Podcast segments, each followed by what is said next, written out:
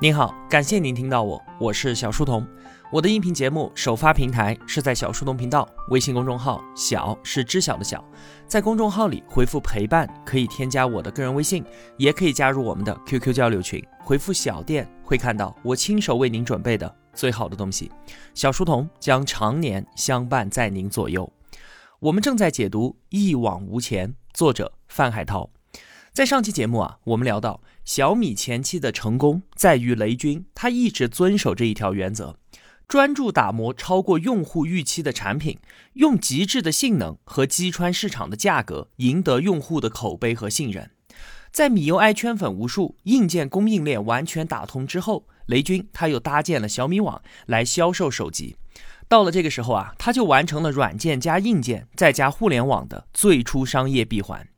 小米手机反响热烈的程度远远超过了雷军的预期，产能完全跟不上需求了，硬件供应链上的问题频频发生。到了交货的那一天啊，竟然一部手机都拿不出来，网络上的骂声自然是铺天盖地。小米面临着巨大的挑战，供应链管理这可是一项极为精密、极为复杂，也是任何手机厂商都必须要解决好的任务。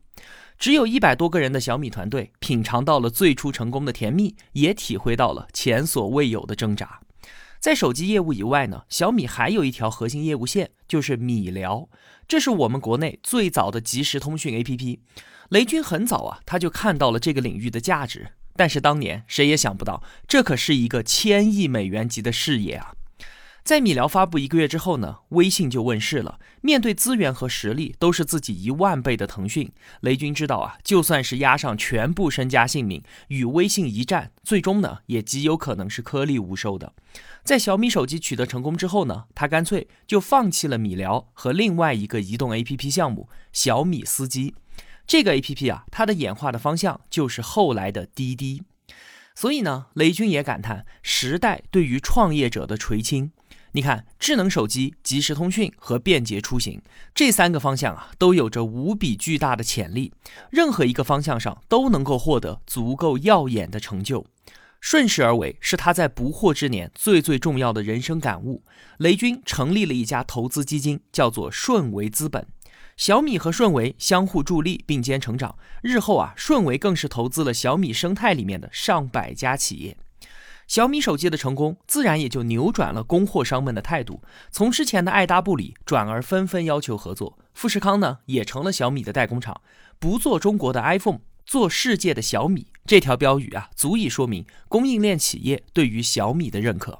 百度、阿里、腾讯这些老牌的互联网公司，也希望通过进军智能手机，扩展自己的移动版图。但是啊，这些巨头们的努力都没有达到理想的效果。二零一二年底，小米过去一个财年的销售额就突破了百亿。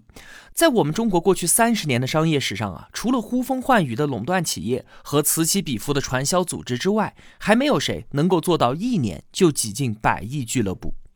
电商发展多年，微博带来的大众化传播革命，以及智能手机普及所带来的爆发式增长，这些因素叠加在一起，让小米站在了风口之上。人们常说啊，站在风口，猪都能飞起来。但是我一直都觉得，时代和命运所垂爱的永远都是创造者，而非投机者。那我们今天继续往下聊，小米呢，在做出了一些成绩之后啊，政府主管部门找到了雷军，给他出了一个题目，说你们小米手机做的那么好，能不能带动一下我们国内的产业链呢？于是，在二零一二年底，有了红米计划。小米手机用的是国际顶尖的供应链做高端旗舰手机，那红米呢，则是使用国内的产业链做国民手机，做出第一版。但是由于当时啊，我们国内的产业链还不够成熟，手机的流畅度完全不符合雷军的要求，没办法，推倒重来，四千万的模具就这样打水漂了。二零一三年的七月三十一号，雷军借了金山公司的一间会议室，只用了一块背景板就把红米手机给发布了。而就是这样一场简陋的发布会，却引发了行业内的大地震。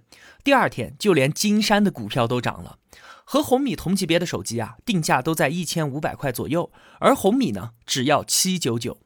这样的性能，再加上这样的定价，让其他厂商可以说是毫无招架之力。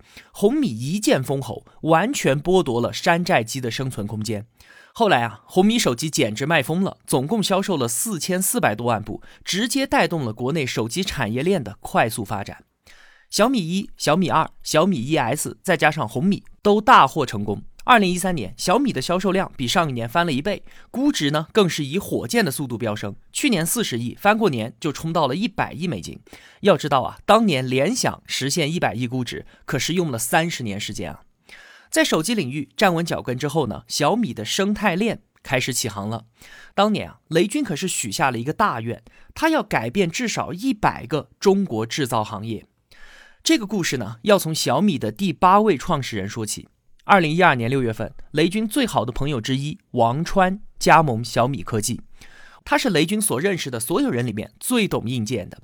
他创办的雷石科技是全国最大的点歌系统和设备公司。之后呢，他又做了电子阅读器，类似于亚马逊的 Kindle。说到这里啊，我插一句，如果有的同学还在纠结要不要买 Kindle 来看电子书，那我在这里建议啊，还是别买了。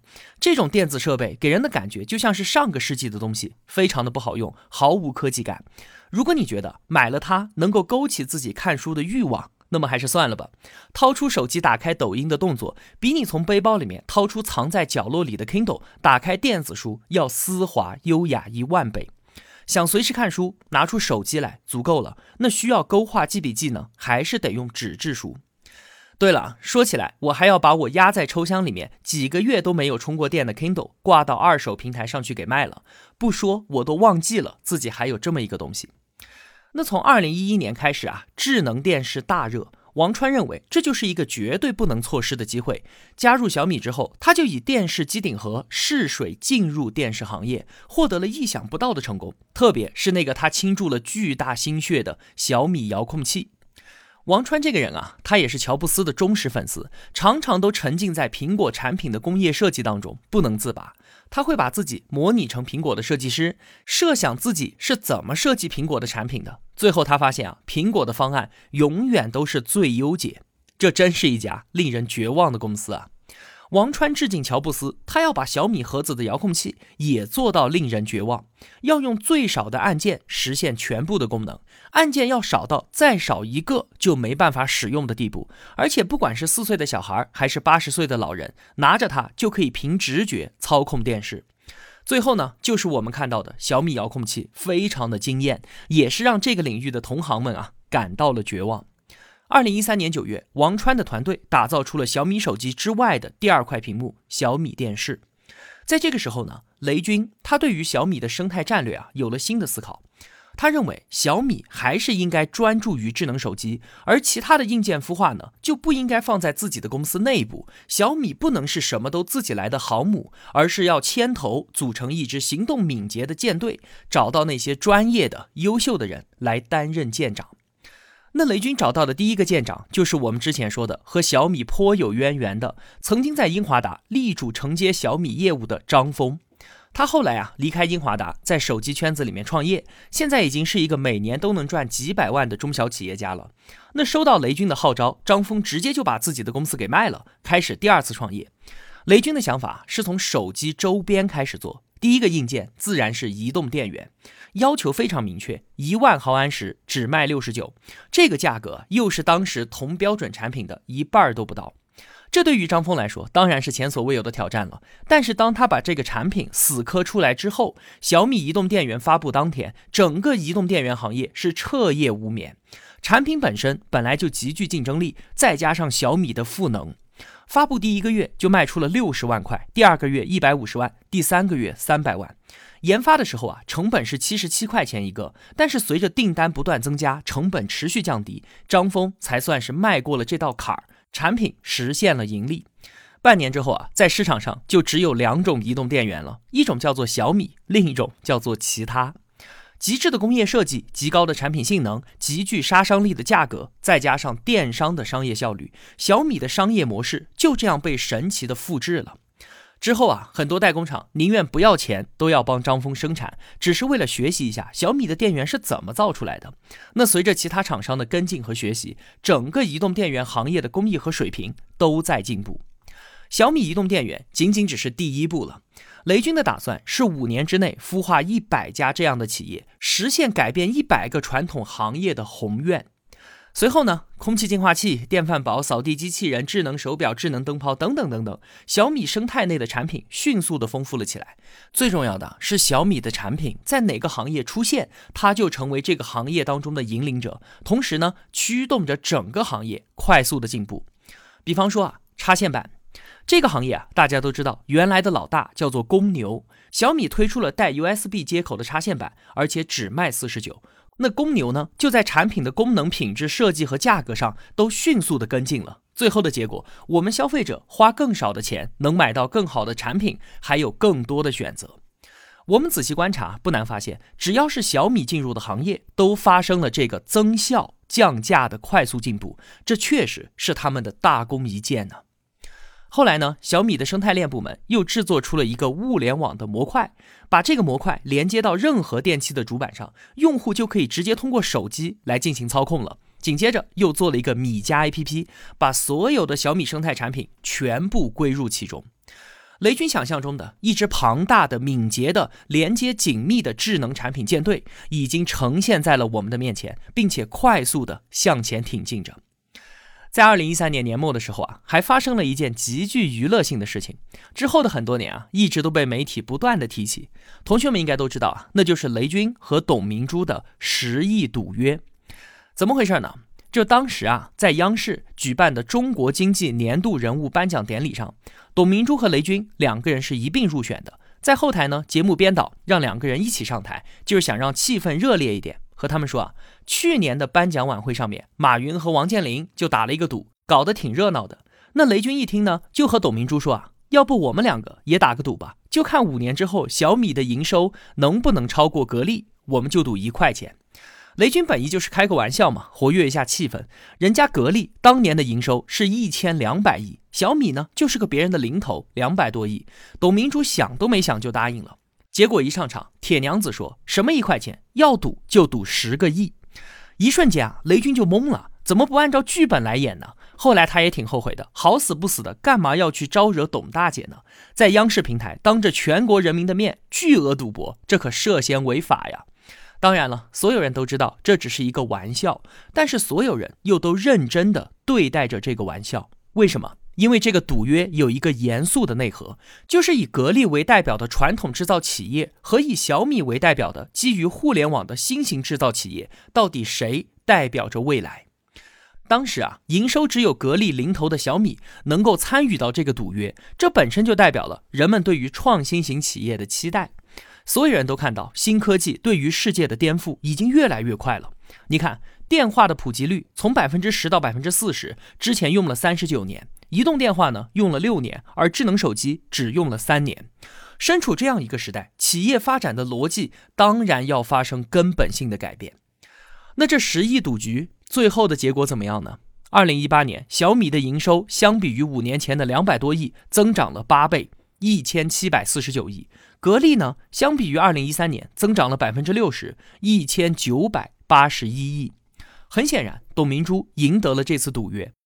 但其实啊，这个事件背后并没有输家，两家企业以此为话题，都赢得了空前的关注。真正的赢家也不是董明珠了，而是我们这些消费者。小米让高端手机降价，让山寨机终结；格力呢，在空调的核心技术上也不断的在进步。我们从十亿赌约中直观的目睹了中国制造业和中国国力的崛起。后来啊，在一次大会上，有人问雷军说：“有没有想过和董明珠再赌五年呢？”雷军是笑而不语。其实，在私下里面，雷军面对这个问题表现出了绝对的自信。他说：“再赌五年，那应该毫无悬念了吧？”其实就在第二年，小米的营收就已经超过格力了。在二零一三年八月的最后一天啊，有一条新闻引发了全球科技圈的高度关注：雨果·巴拉加盟小米。这个雨果·巴拉是谁啊？他可是谷歌安卓的全球副总裁。这是中国互联网公司第一次引入这么高级别的国际化高管，这也标志着小米进军国际市场的决心。在雨果加盟之前，雷军就已经在为全球化做准备了。作为一个互联网老兵，他深刻的明白域名对于一家企业来说有多么的重要。他发现小米点 com 这个域名啊，虽然很符合我们中国人的读写习惯，但是对于外国人来说呢，拼写不出任何的含义。于是雷军派人去找 mi。点 com 这个域名，最后啊，小米非常土豪的以三百六十万美金的代价把这个域名从美国一位大学教授的手里给买了回来。三百六十万美金啊，这完全就是一个不可思议的天价。不过呢，早年间注册囤积域名之后卖出天价的例子啊，比比皆是。雷军在微博上宣布，小米正式启动国际化域名，配了一张图，是黑夜之中刚刚露出边缘的蓝色地球，上面还有一句话：“世界更近了。”小米要征服全球的暗示不言而喻吧。加入小米的雨果很快就显示出了拓展国际业务的野心。他在雷军面前铺开了一张世界地图，上面画满了大大小小的圆圈，标注出了各个国家的人均 GDP 数据和通讯设备的发达程度，一个国家一个地区的和雷军讲解。而且他表示要同时在全球十个国家迅速的挺进。接下来的二零一四年是小米的一个巅峰之年。秉持着自己的先锋理念，在手机市场上可以说是一骑绝尘，冲到了市场份额中国第一、全球第三的高位。什么中华酷联全部都被甩在了身后。不到三年的时间，一跃成为中国最大的智能手机厂商。投资人们看到小米飞速的成长都疯了，不断的来问，都想要投。在小米四发布再次大获成功之后啊，投资界给出了小米的估值是五百亿美金，这是什么概念呢？当年 Facebook 上市之前的估值就是这个数，这已经是天花板了，是一家未上市公司的最高估值了。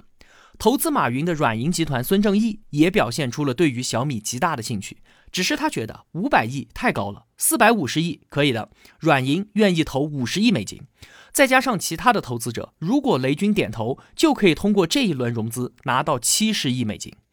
但是啊，小米的几位高管觉得，现在我们公司发展的这么好，账面上也不缺钱，如果让这么多的资金现在进场，不就等于是拉外人来和我们一起分享胜利果实吗？于是小米只愿意给软银十亿的投资额度，结果被人家给拒绝了。最后呢，小米以四百五十亿美元的估值融资十一亿美金，这个消息一出啊，如同夜空当中的一道惊雷。整个产业界和投资界都大为震惊。从最开始的估值二点五亿，之后每年都以四倍的速度复合增长，到四百五十亿，这个神奇的速度啊，让小米直接就成为了被众人追捧和膜拜的神明。但是呢，高光之下，隐忧也在显现。只是耀眼的光芒把一些问题暂时给遮蔽了。华为 Mate 七在二零一四年九月发布，取得了巨大的成功。它开始迅速夺取这一年三星丢失掉的中国高端市场，收编了三星退场所留下的手机渠道，为后续的快速发展奠定了基调。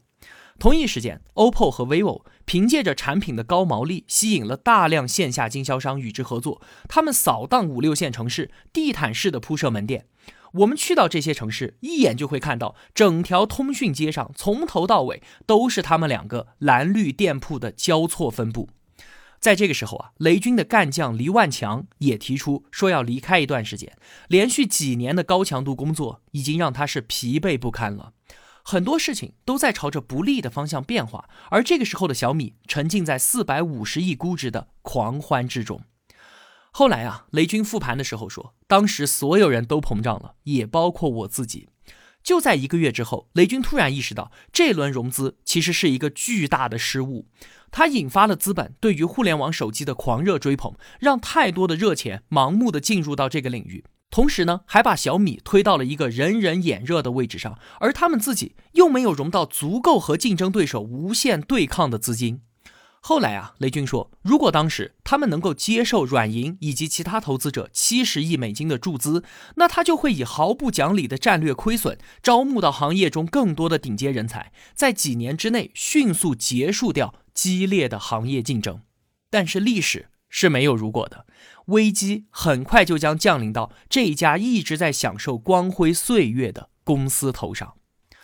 到底是什么样的危机呢？给小米带来了多大的灾难呢？最后又是如何度过的？我们下期节目接着聊。今天就是这样了。如果我有帮助到您，也希望您愿意帮助我。一个人能够走多远，关键在于与谁同行。我用跨越山海的一路相伴，希望得到您用金钱的称赞。愿生活中所有的美好都不被辜负。小店期待您的光临。我是小书童，我在小书童频道与您不见不散。